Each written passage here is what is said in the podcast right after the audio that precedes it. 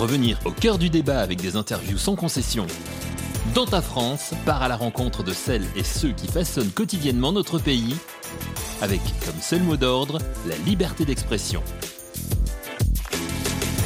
Une promesse pas si simple à tenir, être proche et à l'écoute de tous les citoyens français dans ta France avec un invité, votre identité, qui êtes-vous? Alors moi c'est Julien, euh, un simple citoyen français qui habite dans le Cantal, en Auvergne, euh, agriculteur, 37 ans. Qu'est-ce que vous faites exactement? Alors euh, moi je suis éleveur limousin euh, en sélection principalement, euh, c'est-à-dire qu'en fait on, on sélectionne des animaux pour les revendre à d'autres éleveurs principalement. Plusieurs domaines d'activité ont été soutenus durant cette crise sanitaire. On pense à l'hôtellerie, la restauration.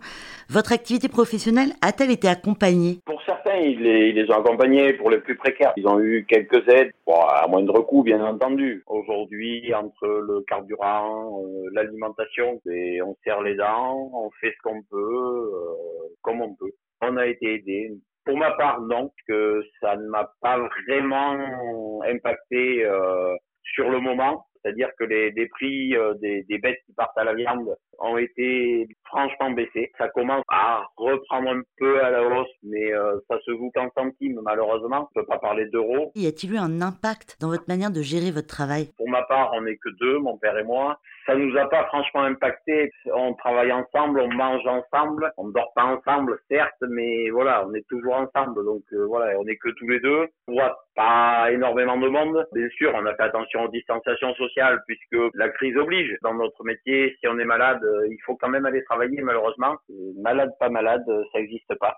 Euh, les bêtes, elles mangent quand même. Euh, le terrain euh, demande à être exploité euh, correctement. Soit euh, on fait de la sélection, comme qui est notre cas, et à ce compte-là, euh, ben, on est obligé de se dévouer corps et âme. Soit euh, ben, on, on passe un cran en dessous, et à ce compte-là, oui, on peut, si on le veut, ralentir un peu, faire attention, mais euh, il y a des cas où on, on ne peut pas.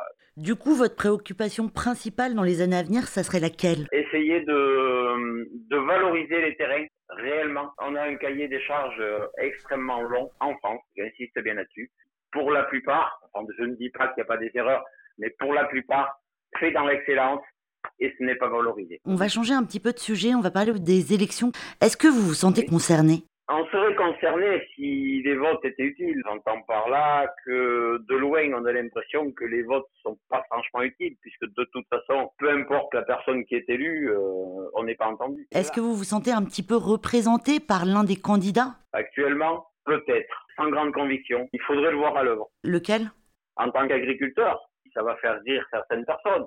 Jean Lassalle, il sait ce que c'est la ruralité, il connaît la ruralité puisqu'il a vécu dans la ruralité depuis toujours. Euh, c'est une personne du peuple, pas une personne qui connaît les banques ou une personne qui connaît les grandes institutions.